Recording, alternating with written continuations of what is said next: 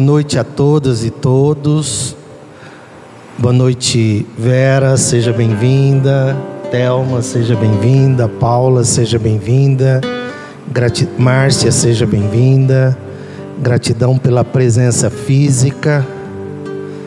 Que isso que nos motiva, que dá energia para a gente prosseguir no ideal.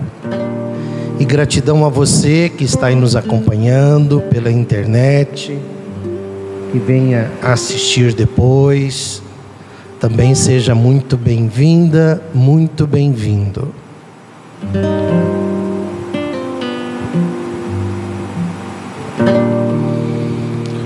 Então vamos fazer o nosso momento sintonia.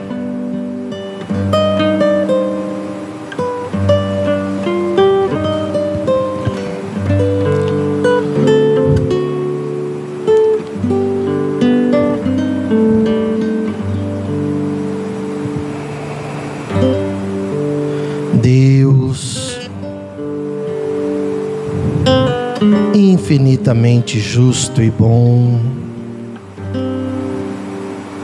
fonte do fluxo venturoso da felicidade, do amor absoluto, provedor de tudo para todas e todos.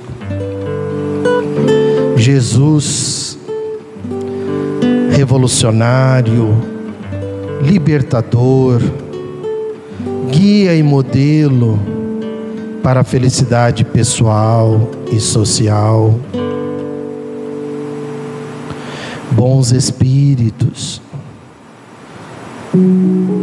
que nos intuem, que nos inspiram,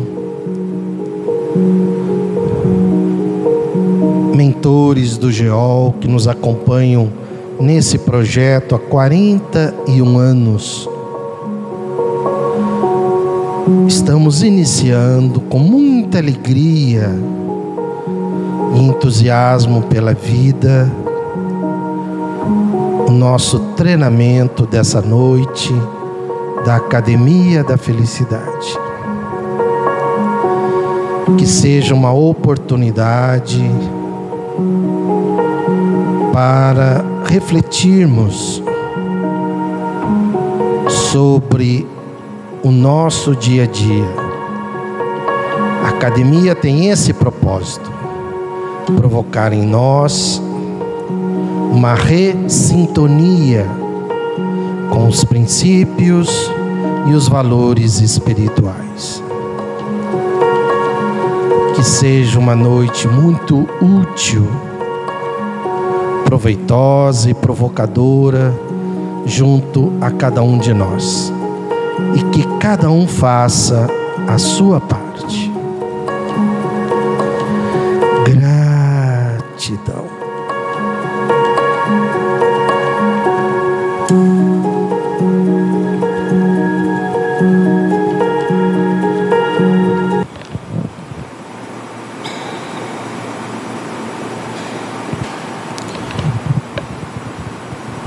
Muito bom. Aqui estamos iniciando o nosso treinamento.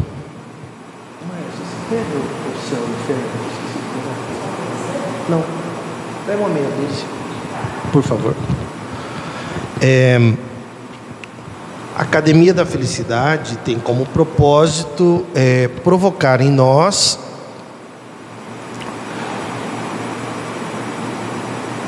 a lembrança de quem somos, por que estamos aqui, para onde vamos.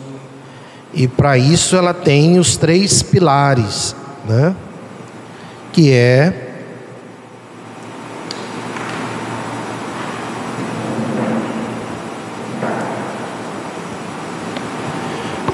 Espiritismo, mais o ecossocialismo e mais felicitismo. Por que, que são esses três pilares?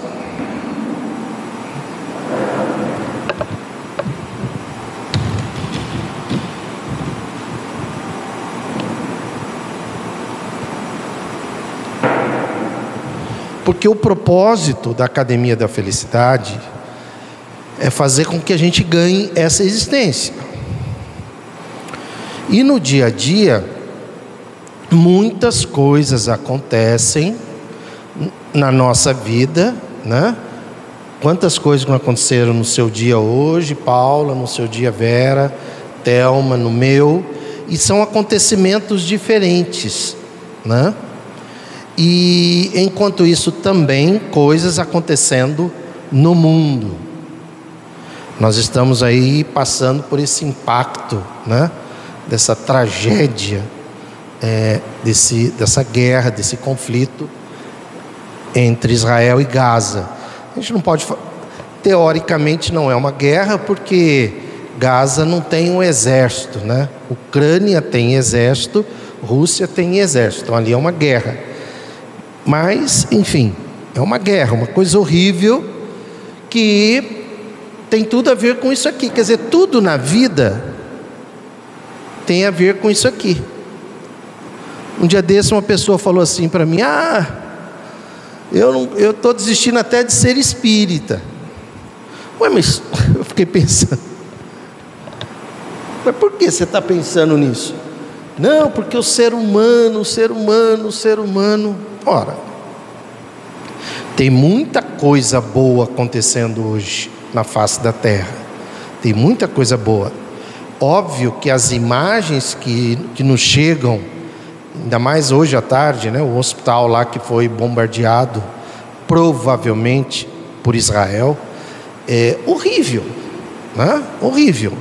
Um pai chegar com pedaços do filho no hospital, quer dizer, uma coisa bárbara, né? uma coisa bárbara no ano 23 do século 21. Agora, não adianta eu sair por aí dizendo eu quero paz, eu quero paz. Sabe, não é assim que funciona, porque a paz, é, em termos emocionais, então agora aqui vamos falar de felicitismo. A paz, em termos emocionais, não é uma coisa que você decreta. Não adianta você chegar no, né, no, no presídio e falar: paz, todo mundo paz. A paz, emocionalmente, é importante vocês saberem disso. Ela é uma consequência. Não adianta você chegar na sua casa, nós vamos viver em paz. Se não tiver alguns princípios e valores para serem obedecidos. Porque a paz é uma consequência, a paz não tem como você decretar, né?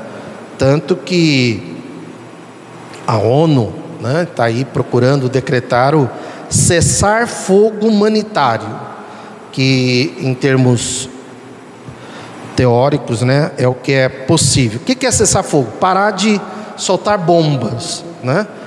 mas não significa que vai ter paz. Não vai ter paz. Né? Por quê? Porque a paz então, por isso que a gente é, fala desses três princípios.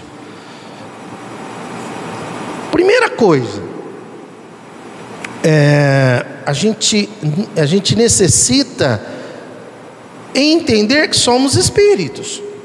Então não adianta eu matar o outro, já começa por aí. Não adianta eu matar o outro, né? Nós somos espíritos. Entende? Pode deixar de ser espírita, mas não espírito. Aí eu, aí eu falei, cara, e aí? Aí nós vamos ser o quê? Né? Aí nós vamos ser o quê? Eu estou aberto. Estou aberto. Me apresente algo que seja mais racional e, e que eu estou aberto. Mas até o momento não existe, a não ser que se parta para religiões. Hoje, a religião muçulmana é a que mais cresce no mundo. E com todo respeito aos irmãos muçulmanos, por favor, você é livre para professar a religião que você quer. É que no Espiritismo, a gente já nos livramos da religião. Então seria um retrocesso. Né? Por favor, com todo respeito. Retrocesso a rituais, a hierarquia, a lugares sagrados. Ah, para, para, para, para, para, para. Entende? É, roupas, para, para, seria um retrocesso. Ah, mas o mundo hoje está crescendo, a religião que mais cresce é muçulmano. Ok, certo é que, infelizmente, nós não temos mecanismos de divulgação do Espiritismo. nós não temos, né? o Espiritismo é um ilustre desconhecido até no meio espírita. Até, tanto é que hoje, quando alguém me pergunta, você é espírita? Eu tenho que falar que eu sou espírita, kardecista,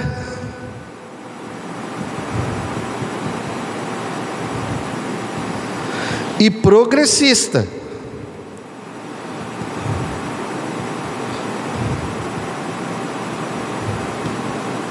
E eu acrescentaria aqui socialista, mas nem vou entrar aqui. Por quê? É redundante, né? Todo espírita deveria ser kardecista, mas não é. Não é. Você vai nos centros espíritas, eles não estudam as obras de Kardec. Né? Eles, eles nem conhecem. Aliás, se você começar por Deus, a visão que eles têm de Deus é a visão católica. Então já começa por aí. O primeiro questionamento de Kardec já foi sobre Deus, já para ou a gente vai para a religião, ou a gente vai para a realidade. Porque a religião é uma construção. Né? A religião é uma construção. É... São milhares de religiões no mundo. Milhares, e todo dia nasce. Religião é uma construção humana. Agora, qual é a realidade? Tanto é que Kardec chama de fé raciocinada. Então, quando ele pergunta que é Deus, ele já está querendo assim. Se os espíritos falassem, Deus é o Pai que carinhoso, afetivo, que construiu o universo em sete dias, né? É, então, ok, então aí seria religião, mas não é. Deus é a inteligência suprema que rege o universo, né? causa primária de todas as coisas. Então, peraí, então isso já me liberta de religião. Então, se eu voltar para.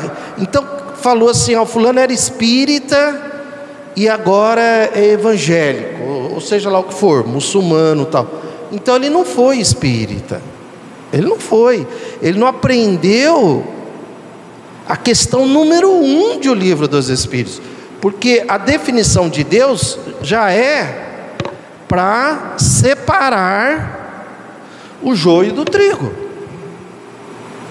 Aqui, ó. Porque senão a gente não entende o que está acontecendo no mundo, né? Inteligência suprema do universo. Senão a gente não entende o que está acontecendo. Senão a gente não entende o que acontece na nossa vida. Né? Por quê? Porque esse Deus Existem leis naturais que regem o universo.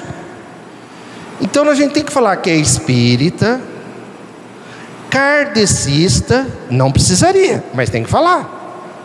Por quê? Porque olha, ah, mas o médium tal falou que não sei o quê. Né? Como é que é que eu vi um dia desses? Nossa, um dia desses, um médium, já já vou lembrar. Nossa, uma coisa. Falei, gente, não é possível. E é uma cidade do interior de São Paulo, lotado centro, porque tem um médium lá que se diz que é não sei o que, não sei o que, é o protetor. Né? Já já eu lembro. Se eu chegar naquele centro espírita, falei, escuta, vocês conhecem isso aqui? Vocês estão estudando? Olha, a primeira coisa é o que é Deus. Então, se o cara falar assim, não, porque o Pai, né, amoroso, que nos protege, não é, cara. Não é, porque não é essa visão passiva que a religião vende. Vende, né? Literalmente vende. O que a gente aprende é o seguinte: olha, existem leis e você é que vai, através do seu livre-arbítrio, fazer as suas escolhas e, de preferência, essas leis, porque existem regras e leis. Regras são coisas mais locais, né? Por exemplo, regra de trânsito é uma coisa mais local. Mas se a gente pegar as próprias regras de trânsito, imagina você andar aqui em Rio Preto durante o dia, meia hora desobedecendo as regras de trânsito. Onde não for para parar, você não para. Se é para ir para essa mão, você vai contra a mão. Vai dar errado. Mas não vai dar errado porque o secretário está te castigando. Não, é porque existem regras. E as leis espirituais, existem leis. E cabe a mim, à medida que a gente vai aprendendo, seguir essas leis.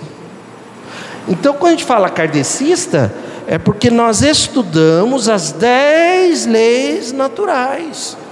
Existem dez leis naturais estudadas por Kardec, junto com os espíritos, para servir de orientação para a gente. Por quê? Porque nós estamos num mundo de prova e expiação. É um mundo abaixo da média. É um mundo muito mais materialista do que espiritualista. É, é, é, espir, é religioso, mas não é espiritualista. Né? Que, que, que faz a diferença. Às vezes a pessoa tem religião, mas no dia a dia ela não vive em função das leis naturais ou espirituais. Ela vive de forma materialista. E não vai dar certo. Você vê, esse momento que nós estamos passando, a indústria bélica faturou em 2022 2 trilhões de dólares. Gente, indústria bélica, indústria da guerra, tanques, mísseis, bombas, armas, precisa de guerra. Se não tem guerra, como é que eles vão vender? Então não adianta decretar paz. Não adianta decretar paz. Como que você. Como você quer decretar paz, cara? Se tem um lucro, é, é, é o maior lucro do mundo, né? Tem os financiadores, tem os países. Estados Unidos é o maior ganhador, vamos dizer assim, o que mais ganha com guerra. Então ele vai financiar, ele vai provocar. Ucrânia, ó, pega aí mais arma. Israel, pega mais arma. Ucrânia, Argélia, Armênia, porque tem outras guerras acontecendo. Hã? Umas 50, né? Eu li um dia desses 32, então que seja. 32, 50, é muita guerra, muito conflito, onde só os Estados Unidos tem 280 bases militares. É base militar. Militar, quer dizer, lá tem armas. Então a gente necessita entender, né? porque senão a gente fica assim, é, fica assistindo e não sabe o que é que está acontecendo. E a academia tem esse propósito. A academia tem esse propósito de provocar em você, olha, quem é você, o que, que você está fazendo aqui, e em função do que você está fazendo, para onde vamos. E a, gente, e a gente tem que dizer que a gente é progressista. Porque Kardec, no último capítulo da Gênese, né? no capítulo 28, é, 18, ele fala: olha, vai ter de um lado conservador, ele usa esse termo, e do outro lado progressista. Ele fala duas a três gerações. O livro foi escrito em 1868. Na época, uma geração era em torno de 60 anos. Duas a três seria 120 a 180. 1868 com 120 dá 1988 com mais 60, é, 1988 com mais 60, 2048, vamos dizer assim, arredondando. Aí Kardec nos ensina o que aqui? No último capítulo da Gênese: luta de ideias.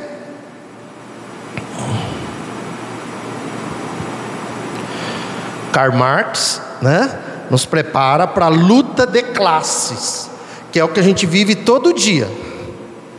Todo dia, né? Todo dia essa luta de classes, onde existe o explorador e o explorado. E Kardec nos convida para a luta de ideias. Luta de ideias, vamos trocar ideia, mas não arma. Não arma, luta de ideias. Então a gente tem que se, de, a gente tem que se declarar espírita, kardecista, progressista. Por que progressista? Segundo Kardec. Progressista é aquele que está aberto às ideias que melhorariam o mundo, livre de preconceitos, onde a exploração de classes. É, aqui o, fala nesse livro chamado Emmanuel, ele fala no socialismo cristão. O que seria um socialismo cristão?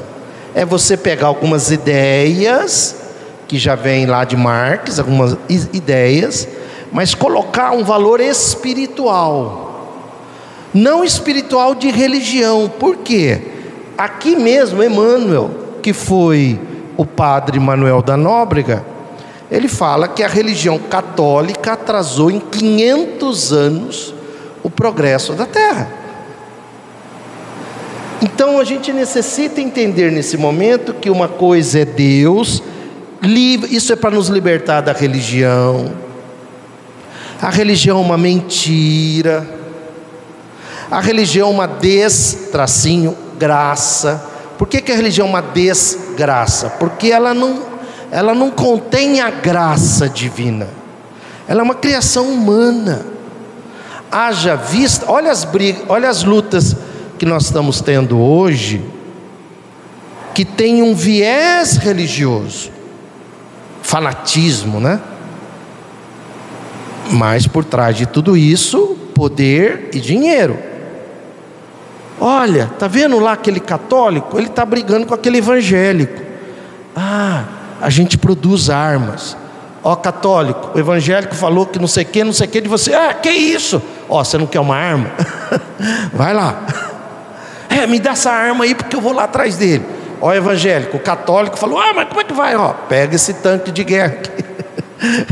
Entende? Quer dizer, a indústria da guerra bélica, ela se aproveita dessa guerra de religião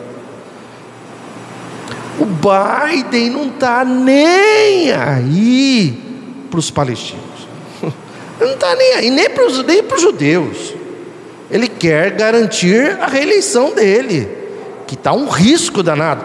O Congresso americano está sem, sem presidente do Congresso, porque o que tinha renunciou e ainda não foi eleito. Outro Senado tem, mas o Congresso está sem presidente. Trump está se preparando. E o Biden quer se reeleger. Então ele não está nem aí, ó oh, Biden, você viu lá os palestinos, ah, nossa, que dó, né? Puxa vida, ah, os judeus, ai, que dó, né? Ele quer saber como é que está a possibilidade. E ele está agindo como se o Trump tivesse agindo. Porque o Trump está dizendo toda hora, né? se eu tivesse no poder, essa guerra já teria, teria sido ganha por Israel. Né? E, e Biden está com a, a popularidade baixa. E o americano, em geral, não todos, né? O estadunidense adora a guerra, eles acreditam na arma, é o povo mais armado que existe na face da terra. Povo... Na defesa, eles acreditam que tem que ter arma para se defender. E eles andam armados assim, é uma coisa simples isso para ele.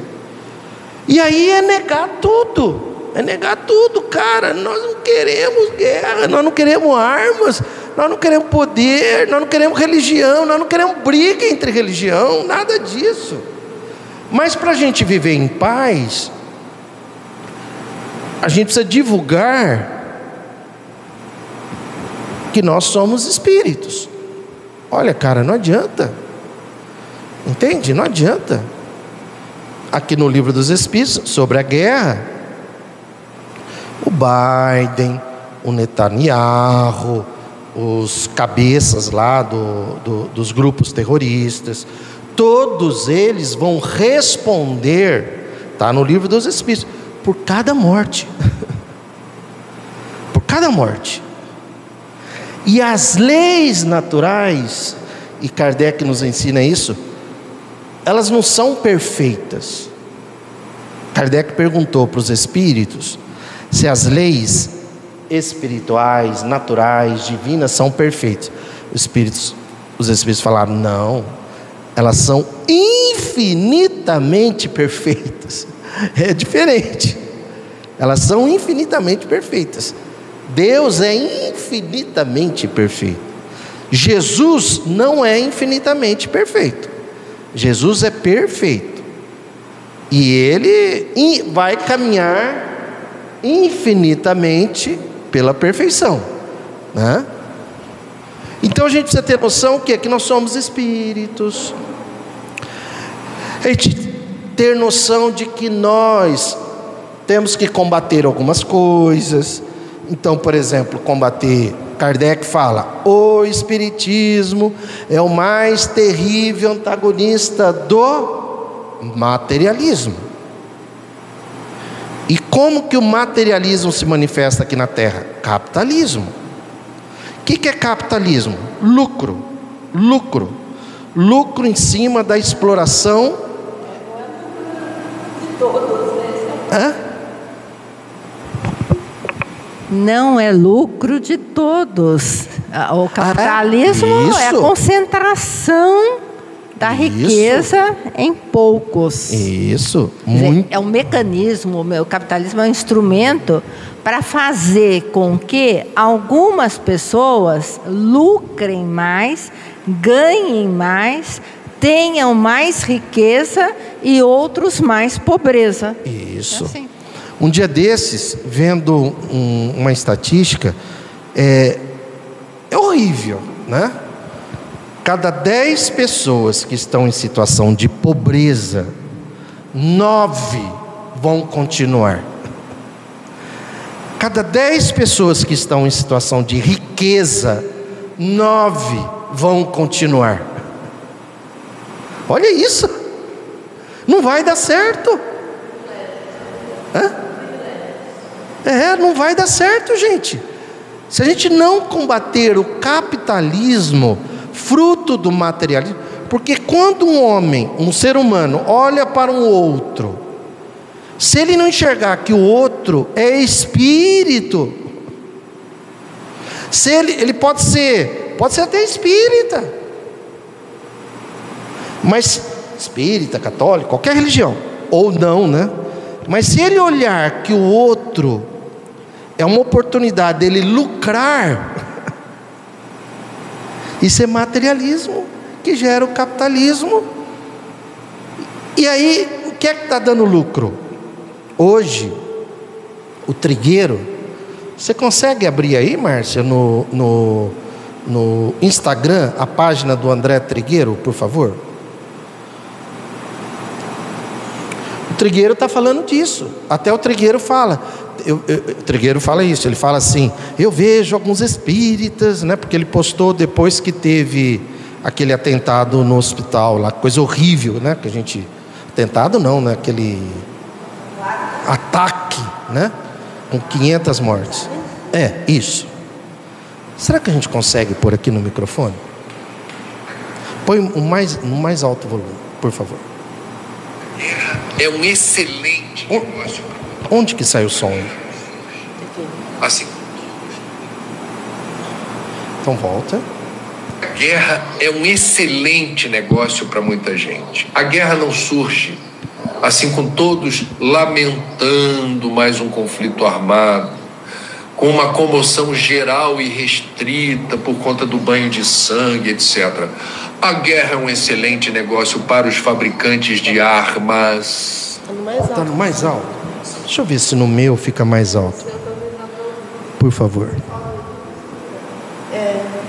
Ah, eu já. É...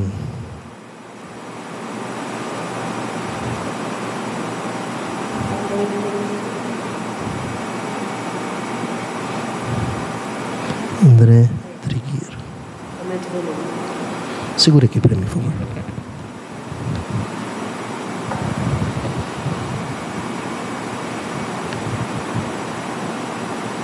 A guerra é um excelente negócio para muita gente. A guerra não surge assim com todos lamentando mais um conflito armado, Vocês conseguem? com uma comoção Vocês- geral e restrita por conta do banho de sangue, etc. A guerra é um excelente negócio para os fabricantes de armas.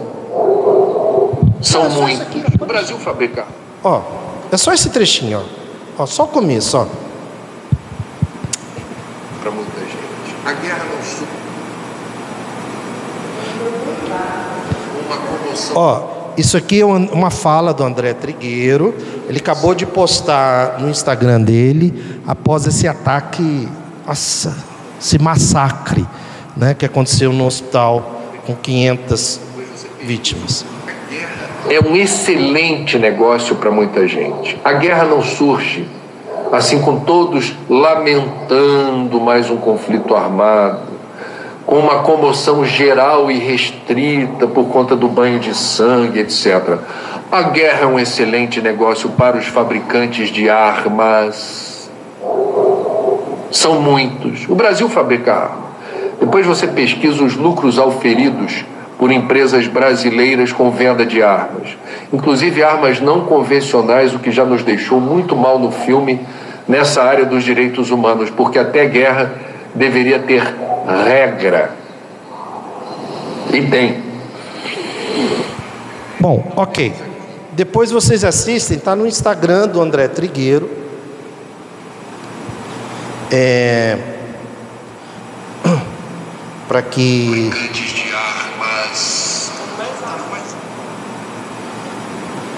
Então, isso aqui é o Espiritismo. O Espiritismo está me ensinando o seguinte: primeiro, esqueça a religião, cara. Religião é uma mentira, religião é uma desgraça. A religião mata. Olha hoje, olha o que está acontecendo. Olha o que está acontecendo. Então esquece, você, se você e a gente precisa aprender e divulgar isso.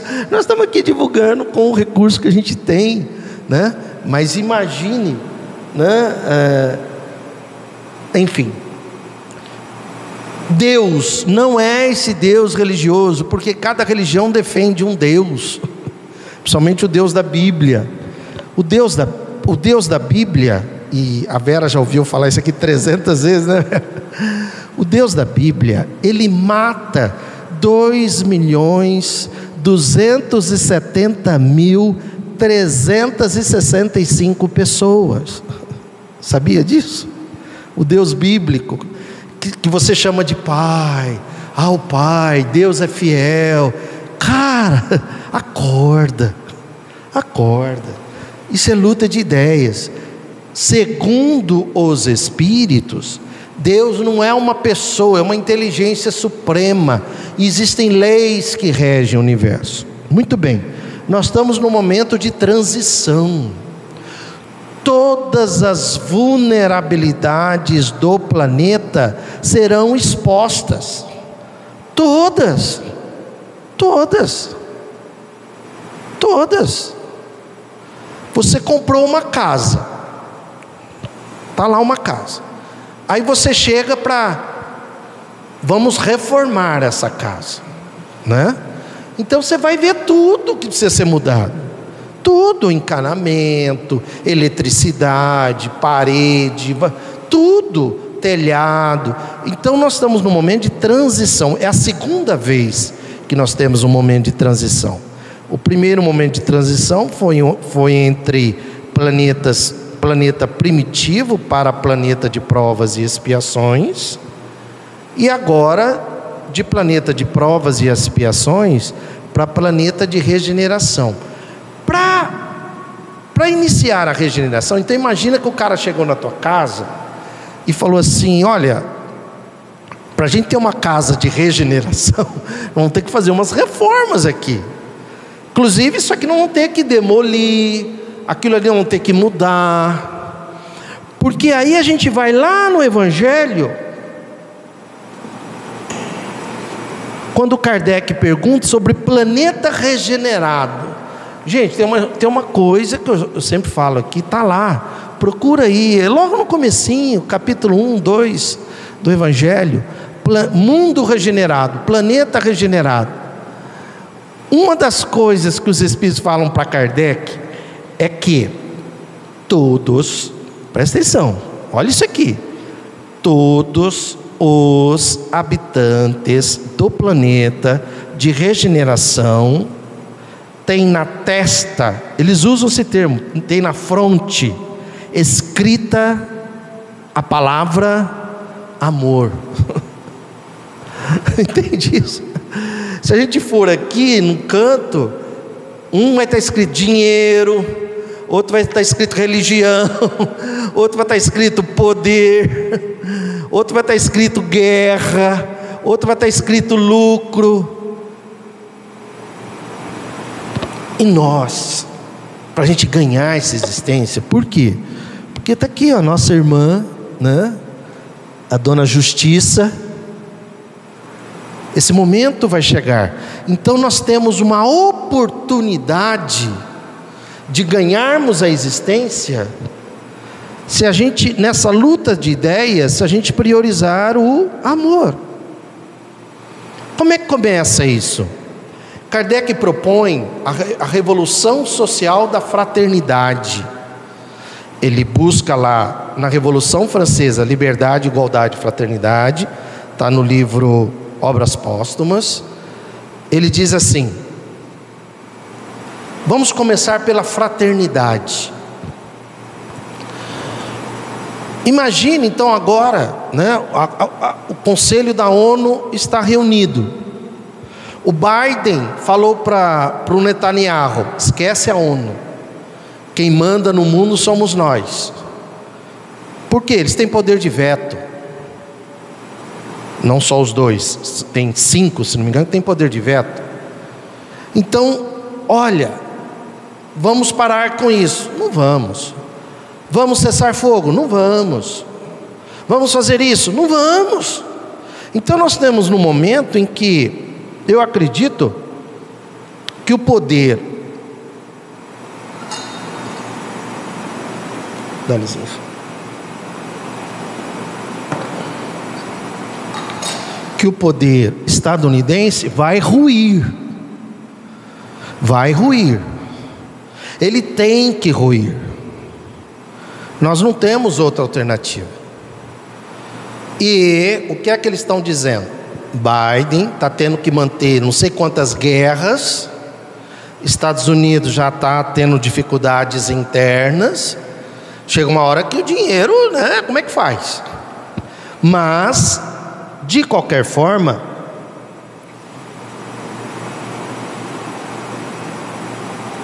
a OTAN, um dos motivos né, que o Putin invadiu a Ucrânia, e por favor, completamente errado o que ele fez tal. Mas o que, que ele alegou? A OTAN tinha que ter acabado. A OTAN, Organização do Tratado Atlântico Norte, ela foi criada após a Segunda Guerra Mundial para durar, não sei até que ano, não me lembro que, que ano que foi. Aí era para acabar. O que, que os Estados Unidos fez? Não vai acabar. Por que, que não vai acabar? Porque nós temos que manter a guerra. A gente vive da guerra. Nós não podemos acabar com a OTAN. Então esse é o momento que nós estamos vivendo. Quer dizer, os Estados Unidos manda na ONU, a OTAN ele já já está lá, o Putin errado ou certo, mas ele está brigando por isso e o Zelensky caiu nessa armadilha porque o Zelensky poderia, mas ele não tem amor na fronte. Ele tem poder, ele poderia ter agido de outra forma, mas é o espírito bélico, é o poder, é o dinheiro na fronte. Teria evitado milhares e milhares e milhares de mortes, tanto de ucranianos como também de russos. Os dois são culpados, lógico, tanto Putin como Zelensky. Então, nesse momento, a Terra está sendo, o planeta está sendo transformado para iniciar a regeneração. Sabe por quê? Porque já existe um número de pessoas no planeta Terra suficientes para lutar lutar pelas ideias progressistas. Porque senão também não adiantaria. Não é o planeta que muda, é as pessoas que habitam o planeta é que mudam. Então esse é o momento que nós estamos vivendo. A gente vai ser exposto a inúmeros acontecimentos ainda, até mudar. Kardec pergunta sobre a guerra: qual a finalidade da guerra? Liberdade e progresso. Liberdade, uma das coisas que vai ter que acabar são as fronteiras. Que história é essa que eu sou dono aqui? Ah, não, eu já sou dono aqui. Ó, aqui é o Brasil, mas essa fronteira daqui não. Ninguém é dono de nada. Ninguém é dono de nada. Ah, mas isso não vai acabar. Vai acabar. Por quê? Porque existe, existem leis naturais ou divinas ou espirituais acima do meu interesse. Mesmo que eu não queira que cabe, só que agora é um mundo de transição, cara. Agora é faxina, é mudança, é reforma, é transformação, é revolução. É revolução. Então existem coisas que vão acabar.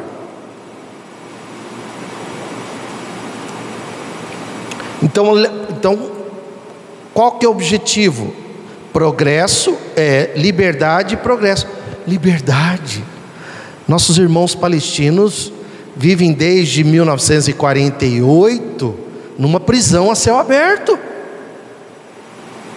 onde Israel pela religião, pelo poder, pelo dinheiro, decidiu ir tomando toda a terra, enquanto que foi determinado pela resolução 181 em 1948, Israel, ó. Então vamos fazer o seguinte: essa parte aqui é o Estado Israel, judeu. Essa outra parte aqui é o Estado da Palestina. Palestina. Israel falou: não, nós queremos tudo. Nós queremos tudo, tudo, tudo, tudo, tudo, tudo. E é, aí eles foram tomando conta, tomando conta, separaram, né? Porque aí a Cisjordânia foi lá para cima, sobrou a faixa de Gaza, Israel cercou, os pescadores em Gaza, inclusive, eles entram no mar, eles só podem ir até uma certa parte ali, porque depois eles nem podem ir, numa parte que não dá peixe, não dá nada. Quer dizer, é uma crueldade. Não sei se vocês viram sobre os. A, a, como chama, Márcia, aquele portão lá que tem os point, checkpoint. O checkpoint é assim: Israel tem 2 milhões e 200 mil habitantes. Israel, Gaza, Palestina ali, a Gaza. Não, Palestina, né? É, por ano podem sair de 20 a 40 mil pessoas são autorizadas. Aí tem um checkpoint. O que, que é o checkpoint? Então, olha aí, o que, que é 20 a 40 mil perto de 2 milhões e 200 mil? É nada. Aí eles têm que passar, não sei por quantos, né, o checkpoint lá, não sei quantas câmeras, tem que justificar todo dia. Eu trabalho, eu sou palestino, eu trabalho em Jerusalém, lá. Eu tenho que passar no checkpoint, leva de uma a duas horas para ir, uma, duas horas para voltar. Tenho que ficar esperando, porque eles vão checar, checar. Crianças, por exemplo, eu estava vendo os vídeos, cria, por quê? Porque existe autoridade palestina em Israel. E existem as escolas palestinas lá, autorizadas por Israel. Só que Israel não aceita que essas crianças aprendam nos livros com base a religião muçulmana. Aí que acontece? As crianças passam assim com os cadernos, eles param e de vez em quando eles pegam um livro, folheiam, eles arrancam, simplesmente arrancam as páginas que falam da religião deles, muçulmana, porque Israel não aceita. Desculpa, Márcia, você quis falar e eu acabei. Não, não, fale, por favor. Hã? Tá. Isso tudo, isso tudo é para a gente entender que esse momento trágico que nós estamos passando, horrível, né? cenas horríveis. No entanto, é um momento em que a gente necessita ter uma vigilância. Primeira coisa é o pessimismo. Cuidado. O pessimismo, nós estávamos vendo ontem, né, Mar, sobre influência de bons espíritos, de maus espíritos. Primeira coisa que um mau espírito, porque não existe o mal, né? O mal com L, não existe. Embora as religiões falam que exista. Mas existem pessoas más, pessoas do mal, com U, mal. Tanto que existem bons espíritos, como existem maus espíritos. E uma das coisas que os maus espíritos fazem agora é colocar na nossa cabeça pessimismo, desânimo. Igual essa pessoa falou: Ah, eu vou deixar de ser espírita. né? Então, aí vem Jesus, não o salvador das religiões, mas aquele Jesus que está ali, negro, do Egito, né? que não veio para salvar ninguém, nem veio para fundar religião, veio para dizer: olha, não é assim, vós sois deuses, tem de bom ânimo, né? Eu venci o mundo, vença o mundo. O capitalismo fala para vencer no mundo. Olha, os ricos não vão entrar no reino dos céus. Kardec ensina no Evangelho: os ricos não vão entrar. Quer dizer, estou falando de acordo com o que está escrito ali, né?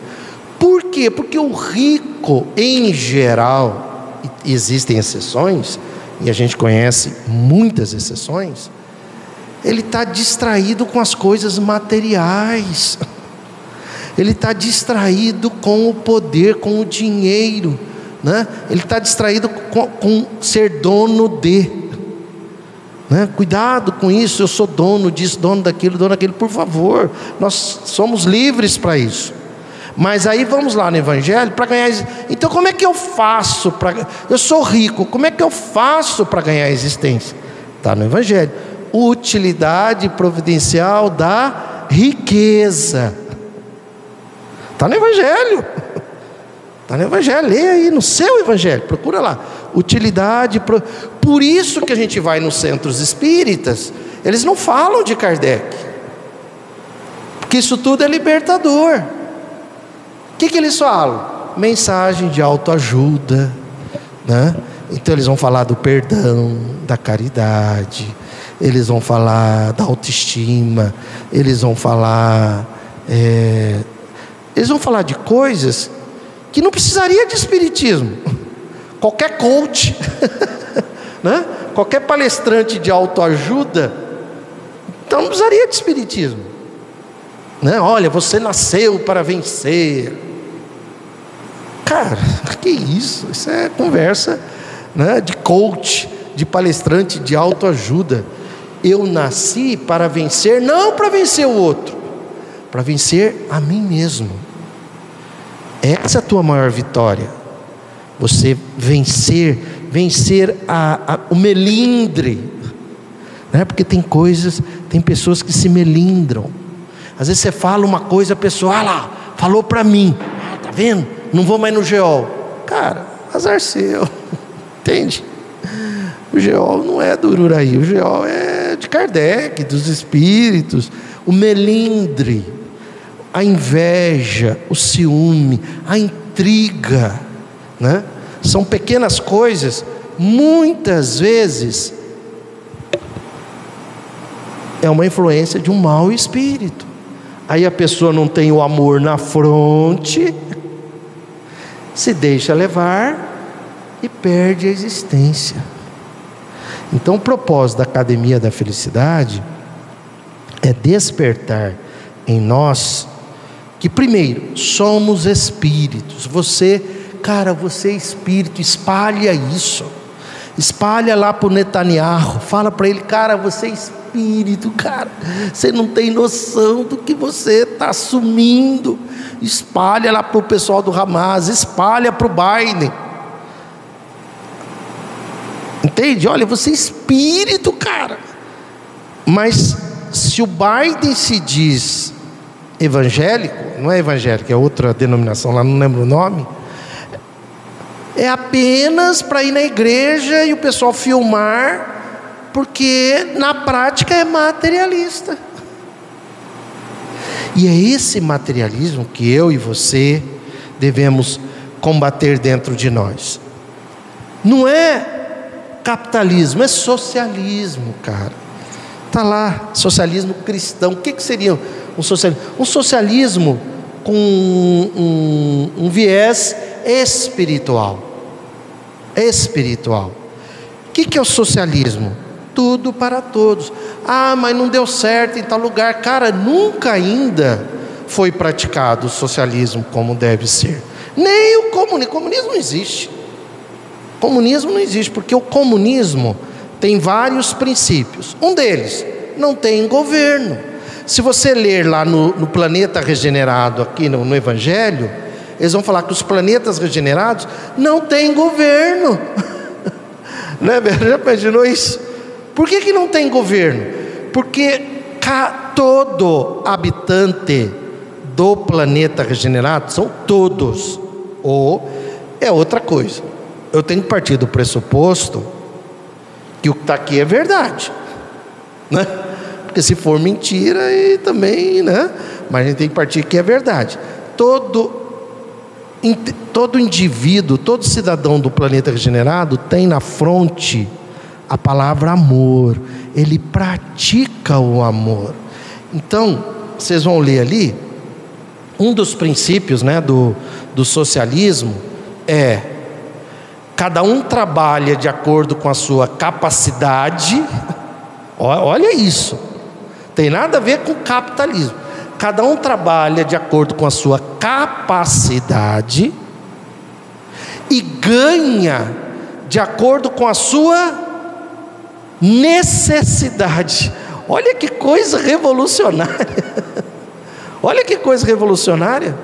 Então, uma pessoa que tem uma capacidade, vamos supor, um idoso ou uma pessoa doente, ela vai trabalhar de acordo com a capacidade dela. E ela vai ganhar de acordo com a necessidade. Olha que coisa espetacular isso. Mas está no Evangelho, é só você ler, está lá. Procura lá, mundo, mundo regenerado. Kardec fala isso. Então fala, qual, qual país que vivencia isso? Não tem nenhum. Não tem nenhum país. Então não existe comunismo na Terra. Existem alguns sinais de socialismo, sinais assim, mas não tem o socialismo. Não tem. Por que, que não tem? Porque se a gente não praticar o amar, o amor ao próximo, o socialismo não se instala. Ele não se instala. E por que, que é ecossocialismo? Porque nós necessitamos também respeitar a natureza. Não é crescer, crescer, crescer, né? Olha, abra uma empresa. Ó, você está precisando abrir empresa. Oh, vamos abrir empresa. Gente, cada empresa que abre, ela vai precisar de água, de esgoto, de não sei o quê. E o planeta continua o mesmo. Ontem eu assisti uma palestra do economista, recomendo Ladislau Dalbor. Eu conheci pessoalmente em 2005, quando eu fui fazer o curso de felicidade interna bruta. Ele diz assim: crescimento econômico. Como é que é? Crescimento econômico com PIB zero. PIB zero. Mas como que é o PIB zero? Cara, o FIB ele é o contrário do PIB. Porque PIB quer dizer produto interno, produto interno bruto. Você chega num, num, num, num, país que acabou de ter a guerra, né? vai chegar uma hora que Gaza, né? não vai sobrar nada, né? mas um outro país vai. O PIB vai estourar, entende isso?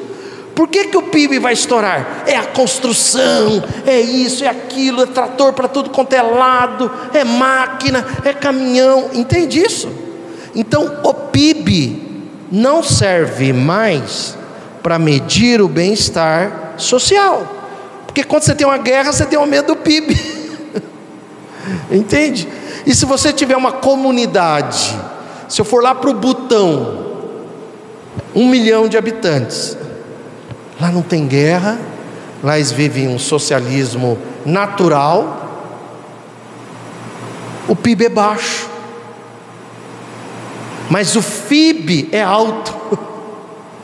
Felicidade interna bruta. Você pode, você pode deixar a tua casa aberta, não vai ter roubo, não vai ter assalto, não vai ter nada disso. Sabe por quê? Porque um cuida do outro.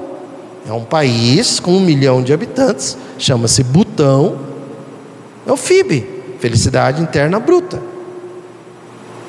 Então, enquanto a gente não colocar, por isso que Kardec propõe, primeiro, né, liberdade, igualdade e fraternidade, que foi o mote da, da Revolução Francesa. A gente começar pela fraternidade. Pratique a fraternidade, onde você for, onde você for, mas assim, qualquer lugar, qualquer momento né? A Márcia, então, por exemplo, a gente estava sábado no estacionamento, ela foi pagar no estacionamento, o carro ficou ali né, no estacionamento. Ela foi pagar, aí tinha uma senhora que tinha que pagar o estacionamento, mas o estacionamento só aceitava Pix, não aceitava cartão. E ela ficou assim: nossa, e eu não tenho cartão. Aí, filha, olha, você faz um Pix aqui. Não, aí ela. A Márcia percebeu o estresse, falou: Não, mas espera aí, quanto que é? Quanto que é o, o, o seu negócio aqui? Ah, é tanto. Eu pago. Como? Não, está tudo certo. Foi 12 reais, 13 reais. Eu pago. Nossa, filha, a mulher que vai pagar para mim resolveu. Nossa, quis saber o nome da Márcia. Né? Como é que é o nome da senhora? Não, é Márcia e tal. E como é que eu faço? Aí a Márcia falou assim para ela: faça por outro. faça por outro. Entende? É isso que a gente, a, corrente do bem, né? O filme A Corrente do Bem. A gente precisa, a, as pessoas necessitam voltar a viver a fraternidade. Kardec fala que se a gente começar a desenvolver a fraternidade, vai aumentar a igualdade. Quer dizer, enquanto isso, luta de ideias. Enquanto isso, eu vou defender, eu sou branco, eu vou defender o negro eu sou gênero masculino, eu vou defender o gênero feminino que está sendo atacado, o negro que está sendo, o preto que está sendo atacado.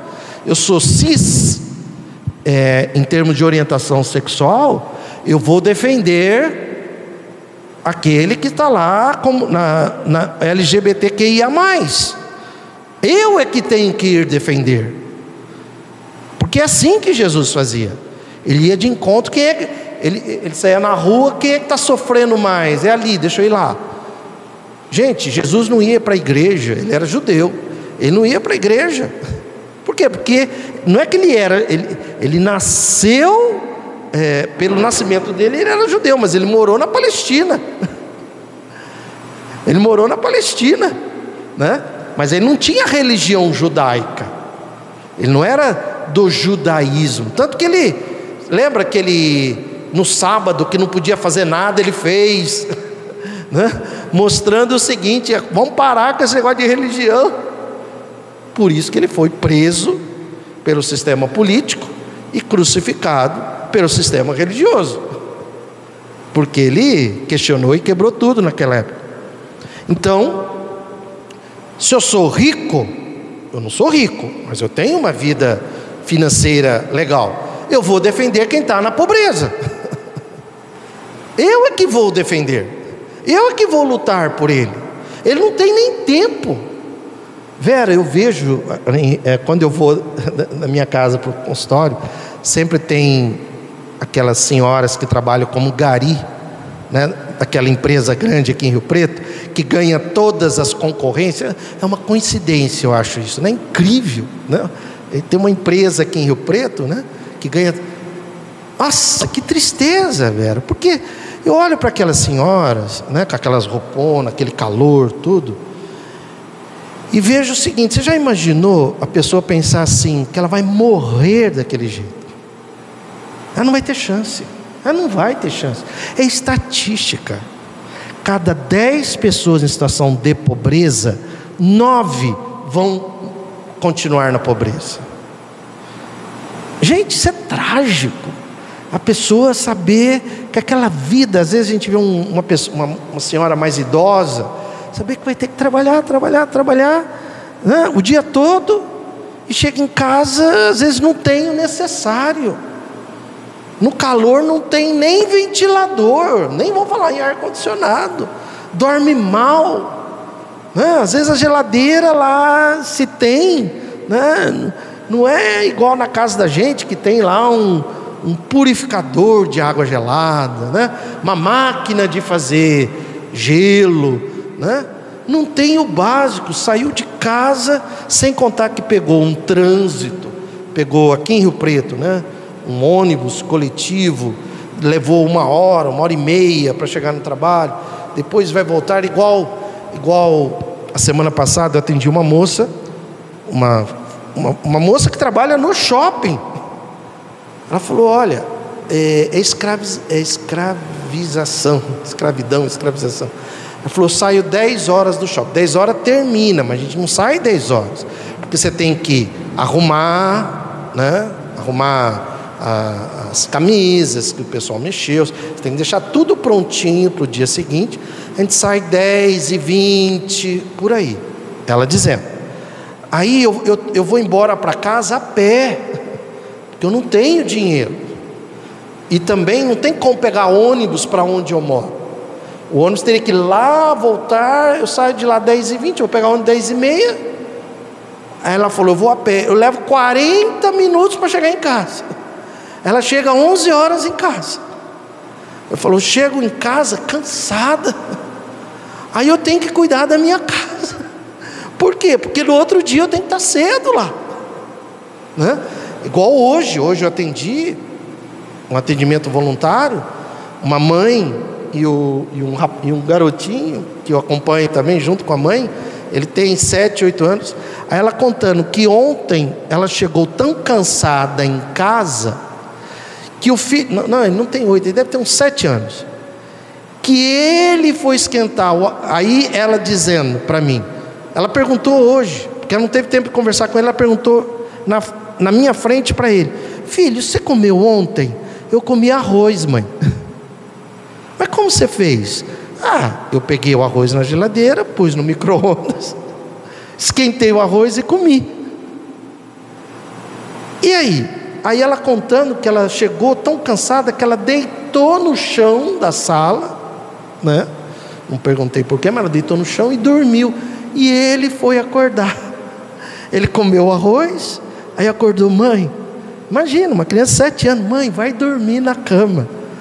Aí a mãe falou para ele: é, fecha a porta. Você sabe onde está a chave? Sei, mãe, já fechei a porta. Entende isso?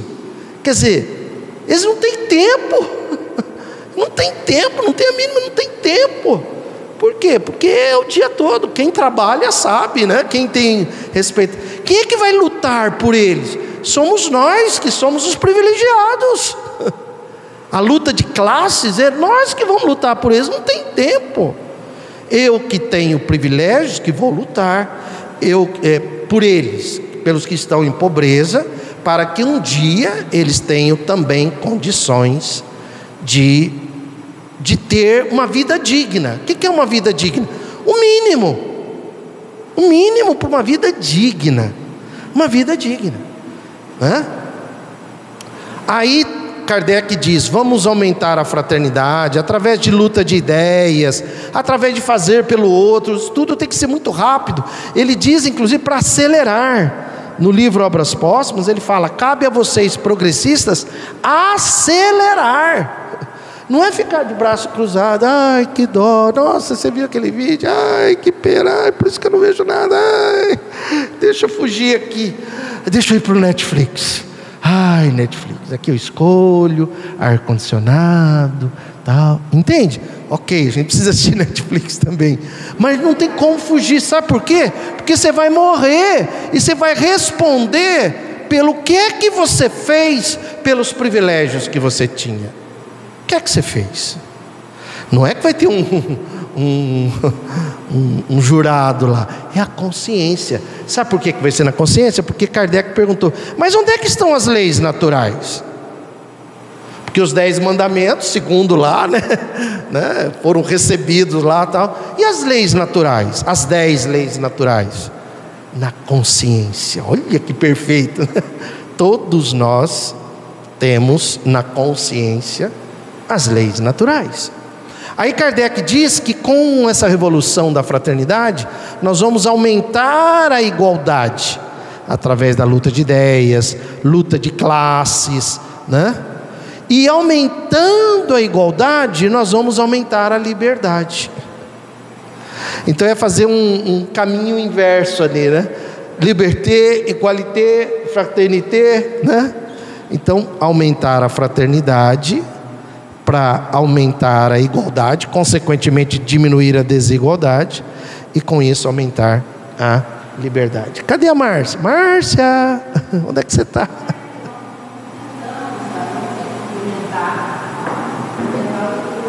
É, então. Isso. A Márcia me ajuda nisso.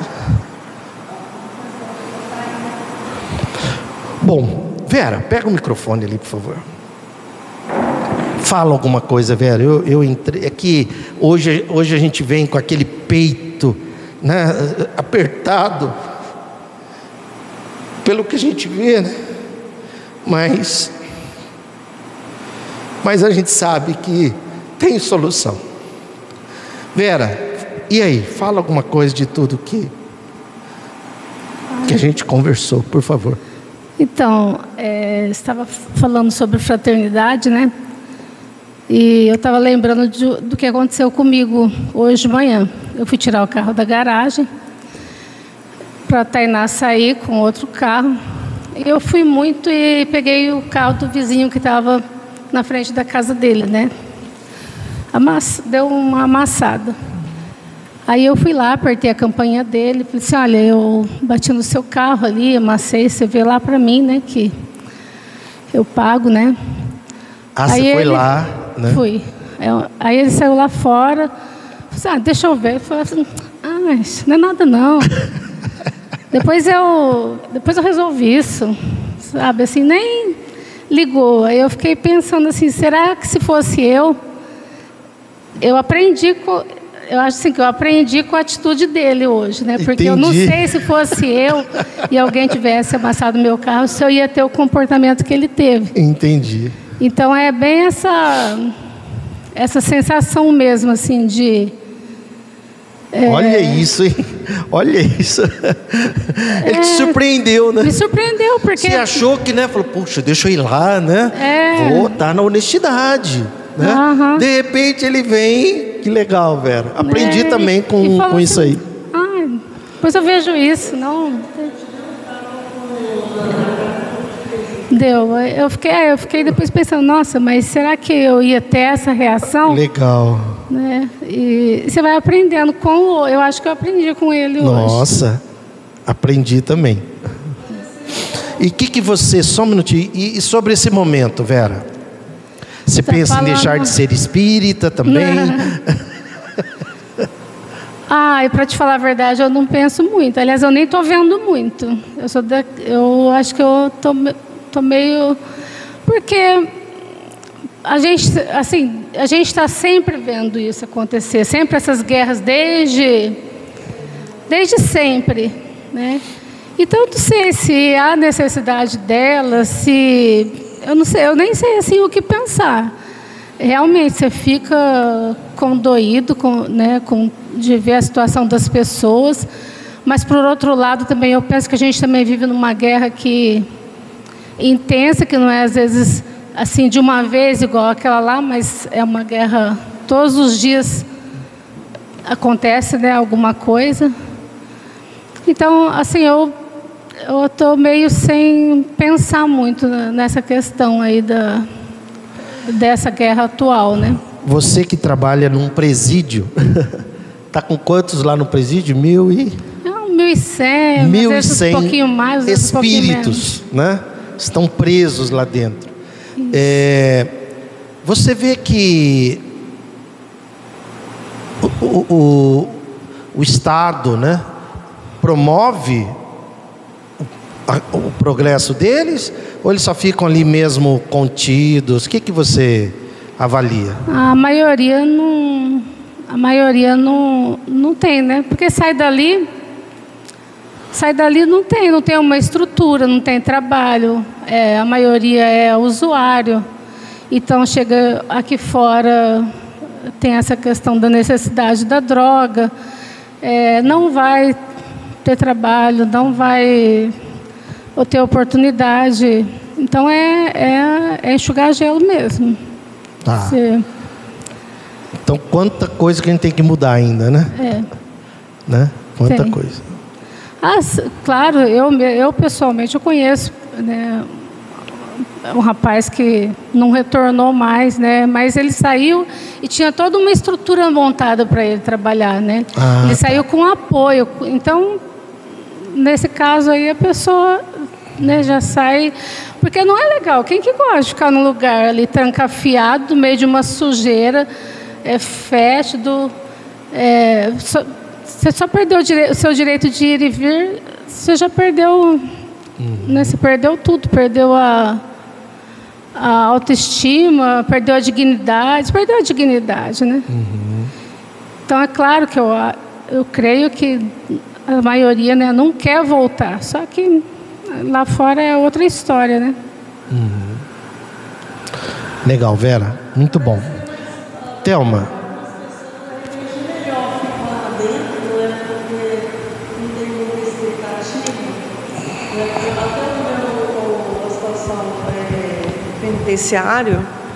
Não é só do Brasil, não. Tem países piores, né? É, lá nos Estados Unidos eu vejo, o tempo que eu morei lá, o, o, a prisão lá, eles, eles fazem com que os, os presidiários tenham ocupação, estudam, trabalham. É, o que tem que fazer na cidade é os presidiários que vai para a rua pintar a praça, capinar. E eles têm que ter uma atividade. Isso acontece até com os adolescentes rebeldes que os próprios pais mandam. Né? Acho que, não sei se alguém já viu algum reality sobre isso. E aqui, no, eu até queria que no Brasil tivesse essas coisas também, para que eles trabalhassem é, mas né? E para poder é, sair, de mas não é todos os estados, é, tinha que ser no assim, Brasil inteiro. É que não tem para todos trabalho, né? Mas que, que nem lá mesmo onde eu trabalho, tem trabalho para alguns. Mas muitos desses que trabalham ali, depois eles, eles ainda vão eles, eles ainda não vão sair de lá empregados. Eles estão trabalhando ali, ali eles vão ganhar remissão de pena, então trabalham mesmo. E assim, alguns muito trabalhadores mesmo, né? muito esforçado bastante. Só que. O sistema não facilita. É. Uhum. O sistema aqui fora não facilita a vida deles, né? Dificulta. Eu lembro quando eu tive lá conversando com alguns, quer dizer, é, onde é que você é, é, que, que você fazia? Eu estava preso, né? quer dizer, né? Aí o, o empresário já não vai contratar. E aí pronto. Então aí como é que nós vamos trabalhar tudo isso, né? Legal, Vera, brigadão, viu? Telma, passa aqui para nós, por favor. É, é, sobre isso aqui, tudo que você ouviu, a questão de ser espírita, é, esse momento de transição, o que, que você tem a comentar? Ah, sobre o espiritismo, não tem como deixar de ser, porque assim, para falar a verdade, eu cansei de outros. De, eu já fui budista, é, nasci na, na, igreja católica. Até gosto dos, dos dogmas deles lá, da, da, das coisas lá. Eu acho bonito, eu gosto de ir, eu gosto das. Da, eu, se eu estiver aqui, eu vou igual eu fui no batizado do meu do, do neto do meu marido, eu fui. Gosto das músicas, eu gosto de, de frequentar às vezes. Só não gosto daquele senta, levanta, senta, levanta e ajoelha, senta, levanta, senta e ajoelha, porque me dá uma canseira danada. Agora eu falei, se eu me tornei espírita, é justamente por isso, porque eu não, eu não quero ficar presa a nenhuma religião.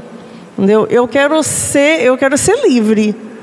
Né? Tipo assim, eu não sou obrigada a vir aqui todos os dias, né? Eu posso eu posso praticar a, a caridade onde quer que eu esteja, independente de quatro paredes. Acho que não precisa disso. Eu vejo o Espiritismo dessa forma. Perfeito. Maravilha. Excelente. Não é? Que ótimo. Né? Eu sinto assim. Isso. Não é porque, tipo, porque se eu tiver aqui no fazer frequentar o espiritismo, não, é igual é, eu já estou vendo, também já percebo isso que você falou esses dias, de é, eu sempre ouvi é, é, antes de, de, frequentar um centro espírita, que, é, que espiritismo não é religião, é uma doutrina. Se é uma doutrina, porque, então por que, que as pessoas, tá, é, o, o próprio espiritismo está tentando propagar, propagar isso como religião? Né? Aí eu assim, será que daqui uns dias a gente vai ficar que nem as outras religiões? Não, tem que, ser, tem que fazer isso, isso, isso, isso, isso. Então, aí. Então eu a gosto gente precisa... dessa liberdade. Legal. Ótimo. Paula, só antes da Paula falar. É, aliás, Márcia, você não quer vir aqui para nós? Antes, antes da Paula falar. É, só lembrando que o que a gente necessita separar, e, e foi muito legal isso aí que você colocou, de um lado tem espiritismo, certo? Do outro tem o movimento espírita. O que, que, seria o movimento espírita? É, é, são os centros espíritas, é o que as pessoas fazem do espiritismo, entende? Então, isso aqui Está aqui, não tem, não tem como, não, não, não, não é religião, né? Isso aqui é uma ciência que trata da natureza, origem e destino dos espíritos e a sua relação com o mundo corporal. Agora, no movimento espírita, é o que você falou, os centros se tornaram religiosos. Então tem centro aí que só falta fazer o sinal da cruz quando você entra no salão, entende? Porque hã? tem uns que faz, é verdade, verdade. É, então o palestrante está falando, ninguém pode questionar. É, como é que é? Tem evangelização de crianças, né? Quer dizer, não é espiritualização de crianças, evangelização que adora encontro sempre questiona isso. Ela fala: olha, a criança tem que aprender se espiritualizar dentro da casa dela. Ela não tem que aprender evangelização no centro Para que, para que precisa de um centro? Para evangelizar a teu filho que ele não está aprendendo dentro da tua casa? Ele tem, o que ele aprende dentro da sua casa é espiritualização. Aí tem outras coisas, né? O, o, tem rituais, tem centros que tem rituais, tem centros que o silêncio é uma prece. Né? Tem aquela placa. Mentira. Endeusamento do médium. Tem endeusamento de médium. Né? Verdade. Muito bem falado. Enfim, então é isso. Né? Então a gente precisa separar o que é espiritismo, que é o que está. Você falou, né? A doutrina que está nas obras de Kardec. E por outro lado, o movimento espírita. Né? Que infelizmente 90% conservador, retrógrado, é, negacionista, apoiando, né? Eu vejo um dia desse uma pessoa colocou no perfil dela espírita, conhecida aqui, a bandeira de Israel. Eu falei, meu Deus do céu, será que ela sabe que, Israel, que os judeus nem aceitam Jesus? Eles nem aceitam Jesus né, que eles estão à espera do Messias até hoje, eles nem aceitam Jesus. Quer dizer, a gente aprende no livro dos Espíritos, né? Jesus é o nosso guia e modelo. Eles nem aceitam Jesus, já começa por aí, quer dizer, já, já come, é, é a falta de. É porque não é espírita kardecista, quer dizer, não estuda.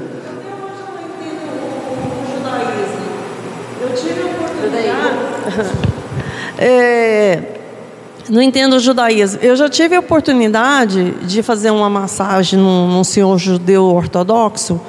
É, na época, ele tinha, eu acho que já uns quase 70 anos. Praticamente ele era dono de uma cidade inteira lá nos Estados Unidos. Não? E, e eles, aqueles ortodoxos que usam aqueles, aquelas tirinhas lá, com a rabinho amarradinho assim, que trouxe, né? E, as, e, e às vezes quando ele ia, quando eu ia atender ele, aí eu tinha que comprar, eu, eu, que, eu, eu que tinha que ir na frente para ele seguir onde era a minha sala, mas ele não deixava, porque assim, é, a mulher tinha que andar sempre atrás deles, né? E, ah, porque eles não aceitam. Aí um dia eu perguntei para ele, ah, eu esqueci o nome dele. Aí ele falou, eu perguntei, ah, fulano, por que, que o mundo inteiro tem raiva de vocês, judeus? Porque tem que ter uma explicação. Porque se o, se o mundo inteiro não gosta de vocês, eu acho. Desculpa, falei para ele assim. É, eu não falava inglês tão bem. E eu peguei e falei assim: porque alguma coisa de errado tem. Que se fosse só uma meia dúzia que não gostasse de, de vocês, judeus, a gente teria uma explicação. Mas no mundo inteiro tem gente que tem raiva de, de vocês judeus. Aí eu peguei, eu queria que o senhor me explicasse. Ele saiu pela tangente e não me explicou. Perfeito, Thelma. Eles seguem rituais que estão no Torá. Né? O Torá é o Antigo Testamento, porque eles não aceitam o Novo Testamento. É o Torá. Tudo que está no Antigo Testamento, que é o os livros, né? É o Torá. Eles seguem aquilo assim, né? Tal. Mas então é isso aí. Boa noite para a Luciana Curtis e para o João. Olá, Lu, João. Boa noite para Elídia Augusto e o senhor Elídia, José. Boa Zé noite para. Lúcia Curtis. Lúcia, Boa noite para Adriana Ribeiro. Adriana. Boa noite para Rita Sérico. A Rita está dizendo que realmente já foi educadora no centro espírita e, e o que passam para as crianças é tudo ligado à religião e não espiritualidade. É, olha aí, Rita, tá vendo? Legal. Paula, sobre isso aqui que a gente conversou, Ah.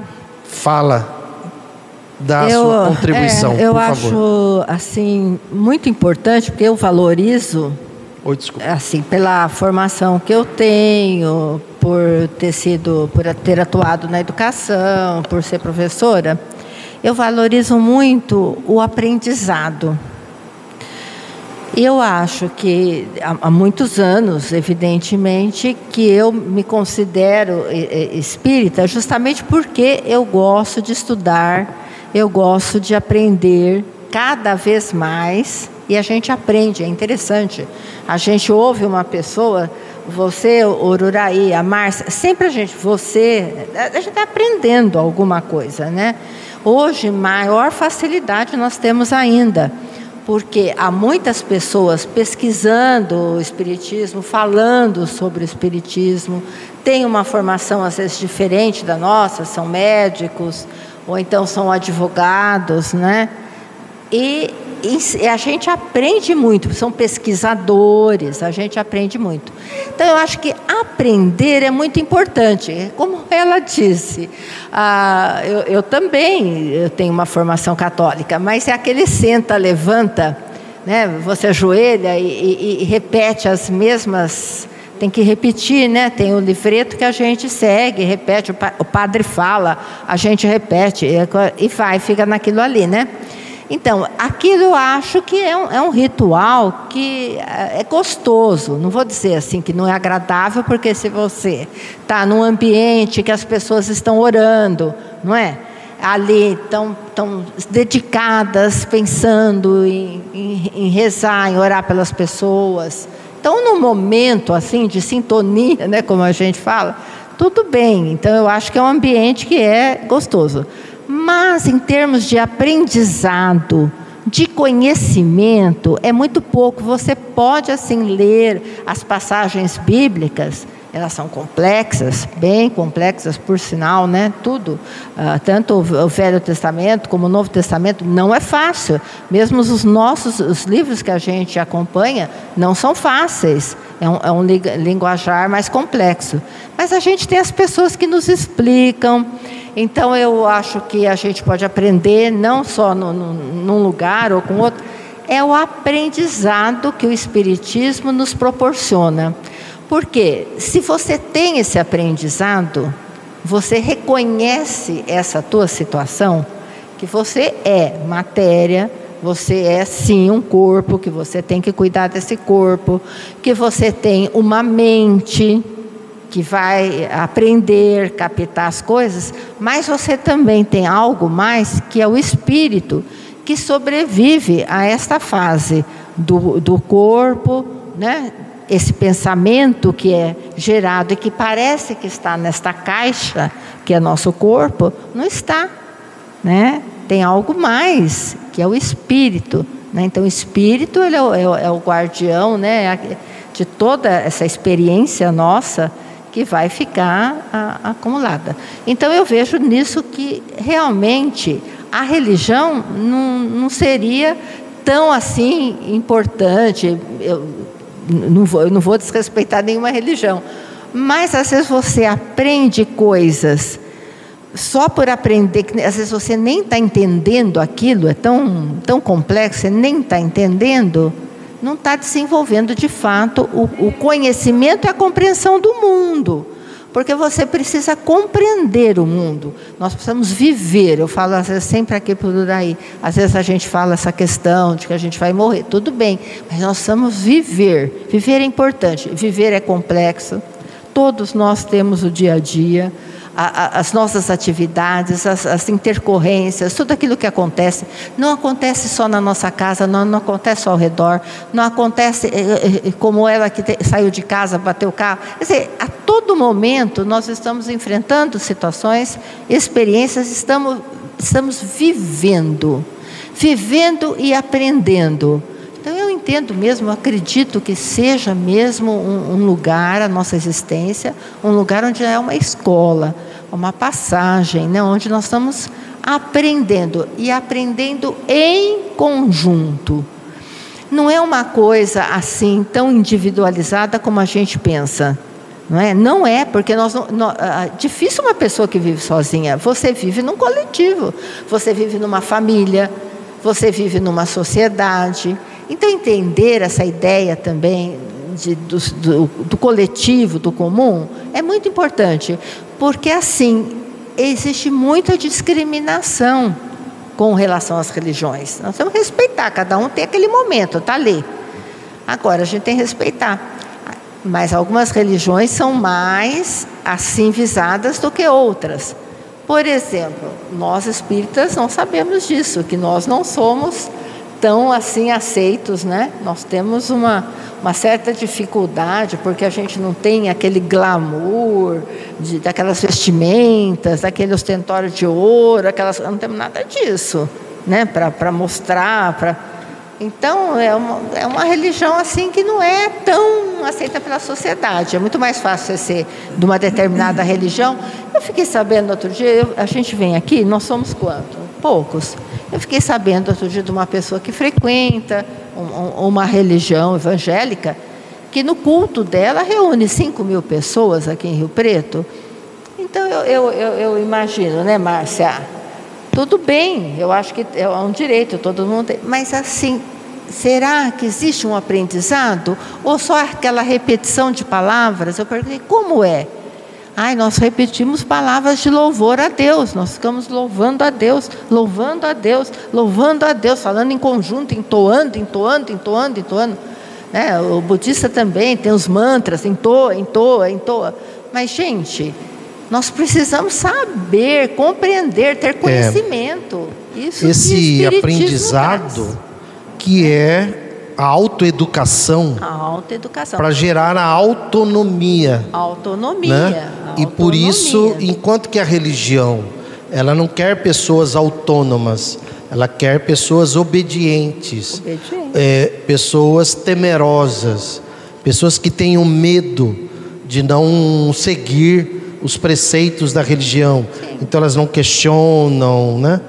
Em contrapartida, não. O Espiritismo quer te libertar. Eu, pre eu te libertar para o universo. Eu né? prefiro né? você viver bem desde agora. É, é, não Muito é uma bom. religião, sei lá, mas me acrescenta alguma coisa. É, eu tenho os livros lá em casa, mas eu não leio nenhum mais porque eu não entendo nada do que eu leio, né? Eu e meu marido te tentamos um tempo, nossa, mas eu queria pegar um livro, ler o que está escrito e, e, entender e explanar, né? Como vocês leem e, e sabem explanar para a gente. Aí eu até falei para ele esses dias, eu vou levar, eu vou levar esses livros e vou doar para o centro espírita lá. Porque ele falou, não, você não vai fazer isso. Aí eu vou, porque eles estão criando poeira aqui em casa. Então, tipo assim, aí eu costumo, eu, é, fra, quando eu vejo pessoas mandando vídeo, que viu uma frase, um vídeo muito bonito, tocante, tocante e fica enviando para as pessoas. E eu penso assim, que toca para a pessoa, né? É. Aí eu fico, eu às vezes até falo para meu marido mesmo, para que, que você fica mandando essas coisas para os outros? Você segue o que tá, que a, que a mensagem está passando para você? Porque se não passar, é, é, se não fizer, se você não fizer, é, não tentar seguir aquilo que você achou bonito e está passando adiante, é, eu falei assim, para mim se torna baboseira. Desculpa a expressão, para mim é um monte de baboseira se você não segue. Né? Se você achou bonita, ah, eu vou mandar para fulana de tal, porque eu achei essa mensagem muito bonita. Mas você, você concorda, você vai seguir, você vai tentar fazer aquilo que você viu, porque senão é baboseira não envia. Né? Aí, quando eu, eu, eu, eu, tinha, quer dizer, eu acho que ele não morreu ainda, que era muito jovem. Um amigo meu, em Brasília, ele ia ser ordenado a padre. E um dia ele falou assim para mim assim, então você vai à missa com, ah, com certa frequência? Ah, eu peguei e falei assim, não, não, porque eu não tenho paciência com a igreja, eu não tenho paciência para ficar levantando, sentando, ajoelhando. Eu não gosto de confessar, eu não gosto de me confessar com o padre, porque os meus pecados Deus já sabe, ele, ele, vai, é, é, ele vai fazer com que eu é, veja e né, perceba e, e, mude. Então eu não, também não oro, não, porque eu não tenho paciência para rezar. Não consigo rezar. A minha preguiça não deixa. Falei para ele. E eu falei assim, aí às vezes eu até peço perdão para Deus. Eu falei, Senhor, o Senhor sabe que eu não gosto de rezar, né? Eu me sinto uma hipócrita rezando para o Senhor. Eu já falei isso mesmo para Deus. Então, tipo assim, eu converso com Deus. Eu falei para ele, Paulinho, eu converso com Deus da minha forma, aqui na minha cabeça. Entendeu? É, eu tenho certeza que ele tem milhões de coisas para resolver, para depois ficar pensando nas minhas besteiras que eu quero que ele resolva. Entendeu? Então, eu prefiro vir, porque, tipo assim, o que eu não entendo nos livros, porque eu não entendo mesmo, né? não sei se é falta de capacidade para entender esses livros, porque eu acho esses livros complicados. Para mim é mais complicado que eu ler, pegar um livro de literatura. E aí eu chego aqui e vejo, se eu não entendo, eu pergunto, né? De repente, é, vocês sabem, eu tenho certeza que todos vocês sabem mais do que eu, porque eu estou arrastejando ainda no Espiritismo. Legal, Thelma. A Thelma, na casa dela, tem uma pessoa que chama criatura, né? Vamos lá, Márcia. Não, só quero dar as boas-vindas para Márcia Catarina, que entrou depois, e para Edna Fernandes, que está assistindo lá no Facebook do GEOL. Bom, eu deixei lá. Tá. Ah, é? Olha aí, como é que ele chama? Jonas. Seja bem-vindo, Jonas. Márcia, eu queria que você comentasse sobre o que foi falado aqui hoje e tal, esse momento para a gente encerrar, inclusive. É, não, só comentar essa questão da necessidade do estudo, que eu acho que é uma característica do GEOL, o fato da gente poder estudar é, e, e, interpretar isso à, à luz dos fatos que estão acontecendo no nosso dia a dia. Porque esse é um espiritismo prático. Não é aquele espiritismo de gabinete que a gente fala, onde a pessoa sabe, decora e salteada as obras espíritas, mas não tem aplicabilidade no dia a dia. Bom, ótimo, que bom. Gratidão por esse momento. É, Para a gente ir encerrando, primeira coisa, não se mate. Porque tem algumas pessoas, né, que estão aí pensando em suicídio, pessoa já está com depressão, depressão grave, aí ela não está numa imunidade emocional, não tem essa informação que ela é espírito, aí vem a doença da depressão e ela começa a pensar em se matar. Então, não se mate. Primeira coisa, não se mate, né? É... Oi? Lembra uma história. Ah, lembra, tem uma, uma ponte que, é, que é Casa Sul e Asa Norte. E eu trabalhava no setor de diversões sul e eu almoçava no setor de diversões norte, que eu tinha que atravessar um passarela e ir para o shopping e almoçar. Aí um cara subiu em cima da mureta da, da, da passarela e passando eu e uma amiga nossa para a gente almoçarmos. E o cara em cima lá, e se ele se jogasse, ele ia morrer com certeza, porque a, a pista de baixo era bem movimentada, né? De. Como é que fala? É, esqueci como é que se dá o nome. Hã? É, é, quando a gente está numa estrada, a gente fala. É, pista de rolamento. Lá nós falamos assim: pista de rolamento, que é aquela pista que não para. É o tempo todo, né? Carro passando. E o cara tá lá desse jeito, assim. Eu vou me suicidar, eu vou me jogar, eu vou não sei o quê, não sei o quê. E todo mundo lá, não, não faz isso não, não sei o quê. E, e tá, e passou eu e essa amiga minha, e ele falou assim, moça, eu vou me suicidar. E eu peguei, beleza, vai fundo.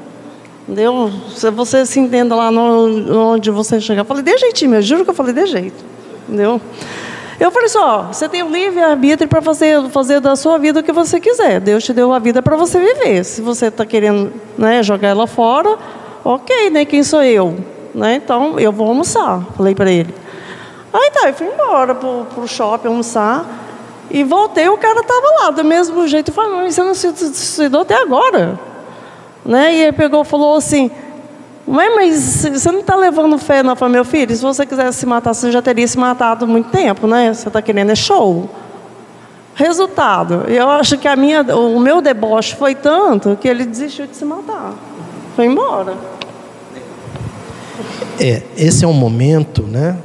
Que tem muita gente em depressão, muita gente negativa, igual essa mensagem que eu recebi hoje.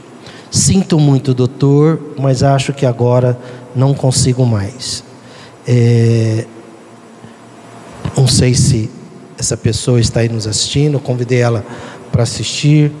Então, primeira coisa, não se mate. Não se mate. Fique vivo. Vamos matar o sofrimento, não você. A pessoa está numa depressão profunda, geralmente, né, quem pensa em suicídio está com depressão e então, cabe a cada um de nós é, disseminar essa fraternidade, inclusive com otimismo, que é o segundo ponto: otimismo. Seja um disseminador, você que está aí nos assistindo, cada um aqui de nós, do otimismo. Do otimismo. Otimismo realista. O que é um otimismo realista? Eu tenho certeza do futuro que está reservado para mim, eu tenho certeza que se eu fizer a minha parte, eu posso mudar a minha vida, e eu tenho certeza que se eu ficar parado não vai mudar nada. Então eu devo me movimentar, né? Então um, é um otimismo aqui na mente com realismo nos pés e nas mãos. E um terceiro ponto é procure entender esse momento que nós estamos passando. É um momento de transição. O mundo não está piorando, é, o ser humano não deu certo, que o pessoal costuma colocar, né? Não, não. Nós estamos progredindo. Coisas horríveis aconteceram hoje, né? É que agora a gente vê ao vivo acontecendo, é horrível. Mas isso está acontecendo em vários lugares do planeta. Não, isso não é para diminuir ah, o, a, o sofrimento ali, a nossa compaixão, de forma alguma. Só para a gente entender. E acima de tudo, que é o que o Trigueiro trouxe na mensagem dele, é, é entender assim, o que é que você pode fazer. E o que nós podemos fazer é isso aqui.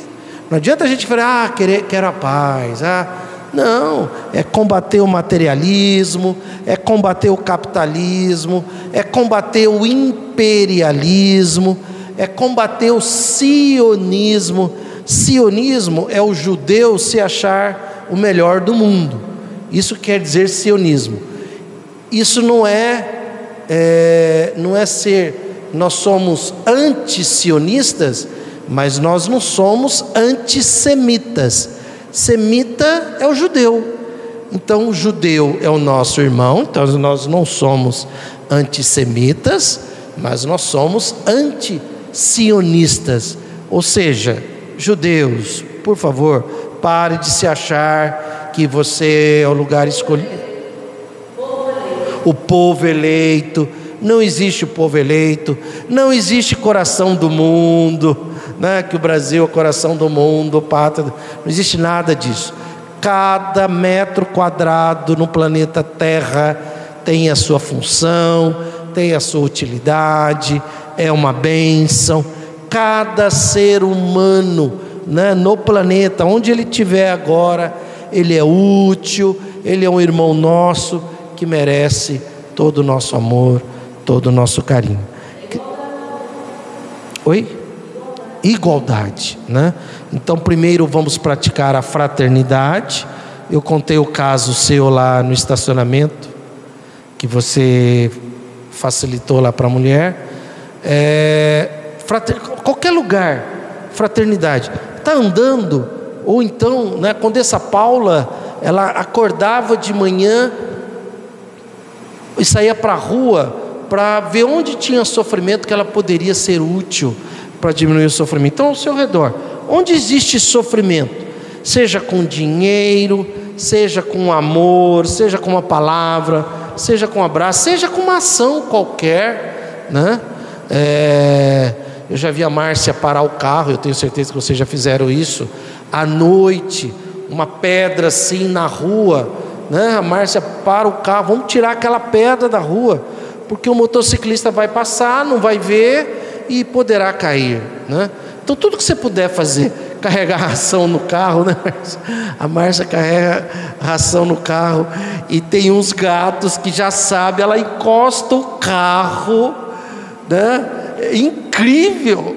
eles veem o carro dela e a hora que ela encosta o carro e tem um que deu um miado que ele faz você chorar ele é vítima. Ele, gente, é incrível, né? O, aquele gatinho está lá parado. Ela vem encostar o carro, ela já, ele já sabe que ela tem ração dentro do, do carro dela. Aí ele dá um miado, ele começa a miar. Nossa, aquilo dói no coração. Tipo assim, você vai parar o carro, você vai dar ração para ele. Aí dá ração, pronto, ele vai lá e come e vai embora. Mas enfim, ao nosso redor às vezes o teu colega de trabalho, ou às vezes dentro de casa. Alegria. Vamos, eu costumo sugerir o CPA. Lá vem eu, né, né Vera? Calma, primeira coisa. Hã? Os mnemônicos. Calma primeiro, paciência e alegria. Não pode perder a alegria alegria de viver, não é alegria da piada, é de viver, é de saber por que você está aqui, que você está entendendo esse momento e que você sabe o que cabe a você fazer. Gratidão, Vera, pela sua presença, que aproveitou as férias e veio aqui nos dar a alegria da sua presença. Gratidão, Telma, pela sua presença. Paula, pela sua presença. Márcia, pela sua presença. Gratidão por todos vocês que estão aí nos acompanhando e que prossigamos juntos fazendo a nossa parte. Com certeza, né? Para que a gente possa ser feliz desde agora, desde agora, agora, ser hoje e quando chegar esse dia que a gente já esteja no estado de felicidade, né? Então, a você Sinta-se abraçada, abraçado, sinta-se acolhida, acolhido. Gratidão e felicidade. E agora aqui nós vamos aos abraços de felicidade. Lembrando que dura três segundos o abraço da felicidade. É,